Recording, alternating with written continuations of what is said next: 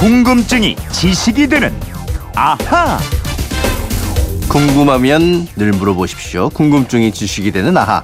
아, 오늘은 휴대전화 뒷번호 3277님이 물어보신 궁금증입니다. 사람이나 자동차는 오른쪽 통행인데 지하철은 1호선만 왜 왼쪽 통행인지 저는 이것이 궁금합니다 하셨는데 자 모든 궁금증을 해결해드리는 정다희 아나운서와 함께하죠. 어서 오십시오. 안녕하세요. 정다희 씨도 지하철 뭐 이용하실 텐데 지하철에 혹시 고마웠던 적 있으세요? 어, 일단 지하철 가장 큰 장점이 음. 교통체증이 없다는 음. 거잖아요. 그래서 저는 그 9호선 네. 급행열차를 자주 이용했었거든요. 어. 타보셨어요? 타봤죠, 그럼. 그게 이렇게 주요역만 전거를 맞아요. 하잖아요. 예. 엄청 빨라서 음. 그때 참 고마웠죠. 이게 약속 시간이 조금 그렇다 그럴 때는 항상 지하철 이- 음. 최고죠. 이용하는 게 제일 좋아요. 근데 어 저도 이 지하철 1호선 타본 지가 좀 오래돼 가지고 좀 가물가물한데 지하철이 1호선만 좌측 통행을 하고 나머지 호선은 모두 우측 통행을 하나요? 네, 이 철도공사 코레일이 운영하는 선로는 모두 좌측 통행을 합니다. 우리나라에는 지하철보다 철도가 먼저 들어왔잖아요. 그렇죠. 철도는 도로와 달리 열차가 좌측 선로를 달립니다. 네. 한때 국철 구간이라고 불렀던 지금은 수도권 광역 전철 구간으로 불리는 철도공사 관할 구역의 전철은 모두 다 좌측 통행을 합니다. 철도공사 관할 구역이 긴 지하철 1호선과 연장된 의정부에서 인천이나 천안에 이르는 노선은 노선의 전철은 좌측 선로를 달립니다. 그렇군요. 그렇다면 그 이후에 건설이 된 다른 뭐 2호선, 3호선 이런 지하철은 다 우측 통행을 하는 거예요? 네, 맞습니다. 나중에 새로 개통된 서울 지하철은 우측 통행 방식으로 건설이 되었어요. 2호선, 3호선 다 마찬가지고요. 지하철 2호선에 있는 홍대역은 지하철과 경의선 이렇게 있는데 지하철은 우측 통행을 하지만 코레일이 관할하는 경의선 전철은 모두 좌측 선로를 달립니다. 아, 그렇군요. 근데 왜 이 전철 통행을 통일하지 않고 이 오른쪽, 왼쪽 좀 어떻게 보면 헷갈릴 수도 있잖아 요. 이렇게 된 그렇죠. 이 산업혁명으로 기차가 처음 만들어진 나라가 영국이잖아요. 네. 영국의 기차와 자동차는 모두 좌측 통행을 합니다. 음. 차량 운전대도 우리나라와 반대쪽 오른쪽에 있어요. 그렇죠.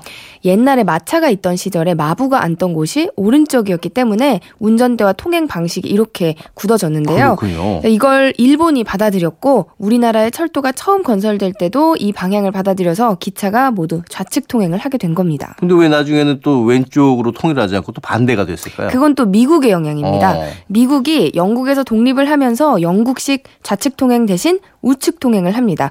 독립했다는 사실을 상징적으로 보여주는 거죠. 그리고 프랑스 혁명 전후 시기에 프랑스에서는 좌측 통행이 오른손에 칼이나 채찍을 들고 말 위에서 평민을 감독하는 인상을 심어줬거든요. 그래서 혁명 이후에 좌측 통행 대신 우측 통행이 보편화가 됐고요. 네. 이런 우측 통행이 나폴레옹의 해외 정복과 함께 유럽 대륙 전체로 퍼지게 되는 거죠. 어, 저는 그냥 단순하게 우측 통행을 생각했었는데 어떤 독립 또 민권 의식 이런 깊은 뜻이 숨어 있었네요. 그렇죠.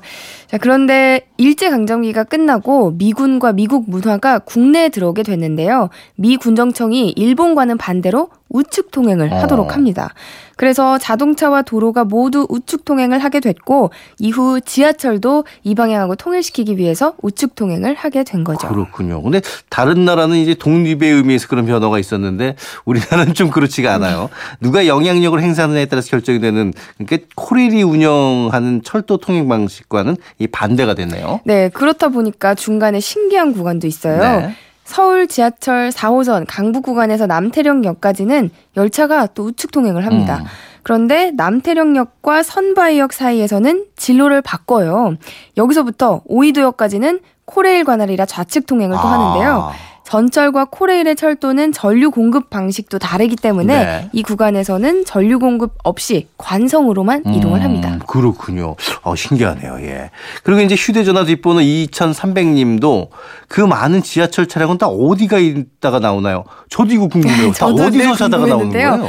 그 지하철 전동차도 사람처럼 잠을 자고요. 또 정비를 하는 집이 있습니다. 바로 차량 기지라고 불리는 네. 어. 차량 사업소입니다. 뭐 제가 알기로는 구로에 또 있는 음. 걸로 알고 있는데 규모가 상당히 크고 여러 곳에 있을 것 같아요. 네네. 국내 최초의 차량 기지는 말씀하신 대로 구로 차량 사업소입니다. 이곳은 코레일이 운영하는 곳인데요. 서울 월드컵 경기장 네. 옆에 있잖아요. 그거의 4배 규모니까 오. 엄청나게 넓죠. 또 서울 지하철은 1호선부터 9호선까지 노선별로 한 개나 두 개의 차량 기지를 운영하고 있는데요. 군자, 지축, 수서, 신내, 창동, 모란 등 모두 12개가 있습니다. 그렇군요. 근데 이 차량 사업소에서는 전동차가 그냥 잠만 자고 나오는 게 아니라 정비도 하고 청소도 하고 다 이런 데죠? 그렇습니다. 차량 사업소의 첫 번째 기능이 유지와 세척입니다. 우리가 집에 돌아가면 가장 먼저 씻는 것처럼 네. 밤이 되면 전동차도 차량 기지로 돌아와서 씻고 잠을 자는데요. 음. 차량 기지에 들어오면 우선 자동 세척고라는 곳을 지나게 됩니다. 네. 주유소 자동 세차기처럼 양쪽에서 비눗물이 나오고요. 음. 솔이 자동으로 돌아가면서 세척을 하는데 음, 세척고를 통과하면 유치선이라고 하는 자기 선로로 들어가서 전원을 끄고 잠을 푹 아. 자다가 다음 날 다시 출근을 하게 됩니다. 이게 유치선은 전동차에게는 사람의 침실 같은 그런 곳이군요. 맞아요. 그리고 또 차량 사업소에서는 매일 또는 일주일 몇 달 간격으로 정비를 하게 됩니다. 네. 불이 나간 형광등을 교체하거나 출입문 이상 등을 점검을 하는데 이건 가벼운 경정비고요. 음. 차량을 완전히 분해해서 검사를 하고 정비를 하는 중정비도 하는데 이 중정비는 보통 2년에서 6년 주기로 시행한다고 네. 합니다.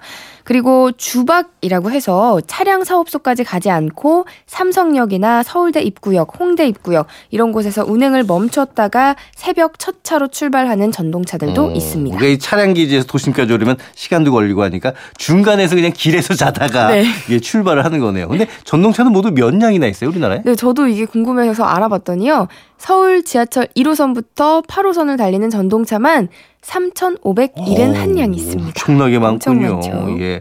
오늘 이 지하철 전철에 대한 궁금증이 좀 풀리셨을 것 같습니다. 자, 지금까지 궁금증이 지식이 되나 정다희 아나운서와 함께 했습니다. 고맙습니다. 고맙습니다.